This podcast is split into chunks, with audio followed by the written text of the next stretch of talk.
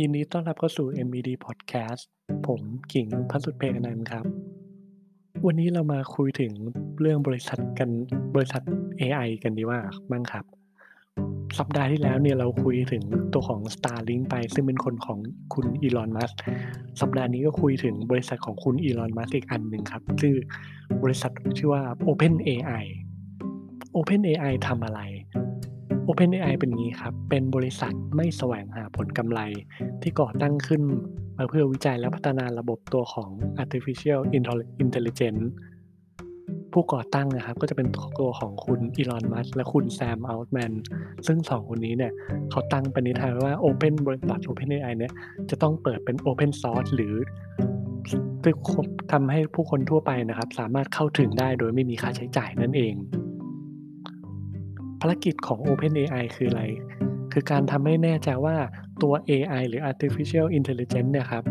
หรือปัญญาประดิษฐ์ที่มีคุณค่าในเชิงเศรษฐกิจอย่างสูงสูงหน่อยเนี่ย เป็นประโยชน์ต่อมนุษย์ทุกคน จะเรียกว่าพ่อพักก็ได้ครับ แบบนี้เหมือนเป็นฮีโร่เลยก็ว่าได้ แล้วเราทำไมเราถึงจะต้องสนใจตัวบริษัท OpenAI ด้วยล่ะครับ หรือมันเป็นเพียงแค่บริษัทพัฒนาซอฟต์แวร์ตัวหนึ่งกันแน่ ความสำเร็จในหลายปีที่ผ่านมาก็มีหลากหลายตัวมากครับ จะให้พูดรายละเอียดวันนี้ทุกตัวก็คงพูดไม่หมด เดี๋ยวก็จะยกตัวมาเป็นบางตัวละกัน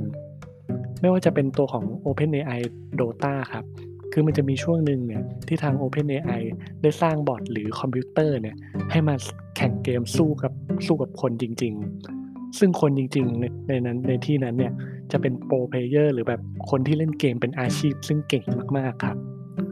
โดยตัว OpenAI Data เอ่อ Dota นะครับ ได้ถูกเปิดตัวในงานแข่งเกมใหญ่ ๆ อย่างตัวของ The International โดยให้ผู้ชนะเลิศเนี่ยมาแข่งกับตัวของ OpenAI Dota ตัวนี้แหละครับ ผลก็ปรากฏว่า AI เนี่ยเป็นฝ่ายชนะไปอย่างเห็นได้ชัดและชัดแจ้งเลยล่ะครับ อีกทั้งนั้นยังมีในตัวของ MuseNet m u s e n e t เนี่ยครับเป็น AI เนี่ยที่สามารถสร้างทำนองเพลงจากตัวอย่างสั้นๆ ที่คุณมอบให้มันไปได้ ซึ่งมันจะสามารถสร้างทำนองเพลงได้ตั้งแต่สไตล์ของโมซาร์ทไปจนถึง The Beatles กันเลยล่ะครับ หรือให้เอาเร็วๆนี้หน่อยก็จะเป็นตัวของ DALL-E DALL-E เนี่ยจะสะกดด้วยตัว D A L L เว้นวรรคแล้วก็ตัว E ซึ่งเป็น AI นะครับที่สามารถสร้างรูปหรือรูปวาด จาก keyword ที่คุณพิมพ์ลงไปให้มันได้ อีกทั้งมันยังสามารถสร้างลายเส้นของรูปได้แบบหลากหลายเลยละครับ เหมือนคนวาดจริง ๆ เลย ยกตัวอย่างหน่อย ลองกำหนดว่าให้มันเนี่ยวาดรูปไอคอนแอปของ iPhone โดยมีแครอทสีชมพูออกมา ซึ่งผลปรากฏว่ารูปที่ออกมานะครับมีเป็นสิบกว่าภาพเลยเนี่ย ทุกๆภาพเนี่ยมีสไตล์ต่างกันครับ แล้วก็มีลายเส้นต่างกันด้วย เป็นไปตามที่ keyword กำหนดไว้ทั้งหมดเลยครับ จะเห็นได้ว่าคำพูดที่ว่าบางทีว่าคอมพิวเตอร์เนี่ยลอกเลียนศิลปะไม่ได้ คอมพิวเตอร์เนี่ยลอกเลียนจินตนาการไม่ได้ บางทีคำที่ว่าเนี่ยครับอาจจะใช้ไม่ได้กับยุคนี้อีกแล้วละครับ ซึ่งก็ยังไม่หมดเพียงเท่านี้นะครับ ทั้งตัวของ Muse MuseNet ที่สร้างทำนองเพลงเอ่ยหรือตัว Draw-e ที่ละที่ใช้วาดรูปเอ่ยเนี่ยครับ ต่างใช้ตัวคอหลักเดียวกันครับนั่นก็คือตัว GPT สรุปสั้นๆ ง่ายๆ ของตัว GPT คือมันคือ AI ที่สามารถสร้างข้อความด้วยตัวเองครับ มันสามารถหาสามารถหาคำตอบจากสิ่งที่คุณพิมพ์ให้มันไปได้ ลองนึกง่ายๆ เอาเข้าถึงง่ายๆ ครับ อย่างเช่น โปรแกรมแปลภาษาอ่าโปรแกรมแก้ไขคำผิดเป็นต้นครับ GPT ก็ทำได้ครับแบบนั้น แล้วมันก็ไม่ได้หยุดแค่นั้นด้วย มันสามารถโต้ตอบและใช้สาบ และใช้ภาษาเนี่ยได้คล้ายคลึงกับมนุษย์เลยครับ สามารถปรับแก้คำหรือประโยคเนี่ยให้ดูสุภาพขึ้นก็ได้ จะเขียนกรอน ข่าว บทความ ใช่ครับ ข่าวและบทความมันก็เขียนได้ด้วยครับ และที่สุดของที่สุดคือ มันสามารถเขียนโค้ดด้วยครับไม่ว่าจะเป็นภาษา C C Java Python หรือสิ่งต่างๆ ที่มีมาอยู่ในปัจจุบันตัว GPT รุ่นที่ 3 ตัวนี้ก็ทำได้ครับ ขอเพียงแค่คุณทำสิ่งง่าย ๆ อย่างบรรยายสิ่งที่คุณต้องการลงไปครับ และมันจะเขียนโค้ดให้คุณได้ในเวลาอันสั้น ลองตัวอย่างดูตัวอย่างจากผู้ที่ได้ทดลองใช้กันมาบ้างนะครับ ผู้ใช้คนที่หนึ่งครับ เขาขอให้ตัว GPT รุ่น 3 เนี่ย สร้าง Google Home Page ขึ้นมาให้หน่อย เขากดรันเรนเดอร์ครับ 3 วินาทีถัดมา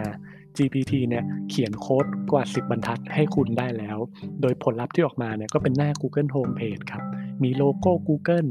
มีตัว Search Box ตกใจไหมล่ะครับ 3 วินาทีเท่านั้น ผู้ใช้คนที่ 2 ครับกำลังลองสร้างสถานการณ์ให้ว่าเขาระบุไปใน text box ว่าบ๊อบเนี่ยเป็นคนที่ไม่ดี ลองช่วยสร้างสอนสร้างบทบทสนทนาเนี่ย ที่ทำให้เขาดูสุภาพขึ้นหน่อย กด render ครับ GPT เนี่ยก็สร้างบทสนทนาขึ้นมาเลยครับ ตามที่ขอเลย และไม่ใช่แค่บทสนทนาเดียวด้วย มีอีกเป็น4-5บทสนทนาเลยครับ จากตัวอย่างที่เขากำหนดมาให้ ถึงแม้ว่า ลักษณะภาษาที่ใช้เนี่ย อาจจะดูแล้วไม่เหมือนมนุษย์หรือยังไงก็ตาม แต่ที่ยกตัวอย่างมาเนี่ย ผมอยากจะให้เห็นถึงว่า ในยุคปัจจุบันของ AI และ Machine Learning เนะครับ มันอาจจะปฏิเสธไม่ได้แล้วล่ะครับว่าคอมพิวเตอร์เนี่ยสามารถทำอะไรได้มากมายกว่าที่เราคิด 10 ปีก่อนเราไม่คิดหรอกครับว่า เราต้องให้คอมพิวเตอร์เนี่ยมาสร้างมาเขียนบทความบทความให้เรา 10 ปีก่อนเราไม่คิดหรอกครับว่า คอมพิวเตอร์เนี่ยมันจะสามารถเขียนโค้ดให้เราได้ด้วย เนี่ยแหละครับ คือโลกของปัจจุบันของ AI Machine Learning ครับ และสำหรับในวันนี้ในฐานะ host ผมหมดหน้าที่แต่เพียงเท่านี้ละครับ และหวังว่าพอดแคสต์นี้จะผมจะช่วยจุดประกายไฟในตัวคุณอะไรบางอย่างให้ได้ และในวันนี้ สวัสดีครับ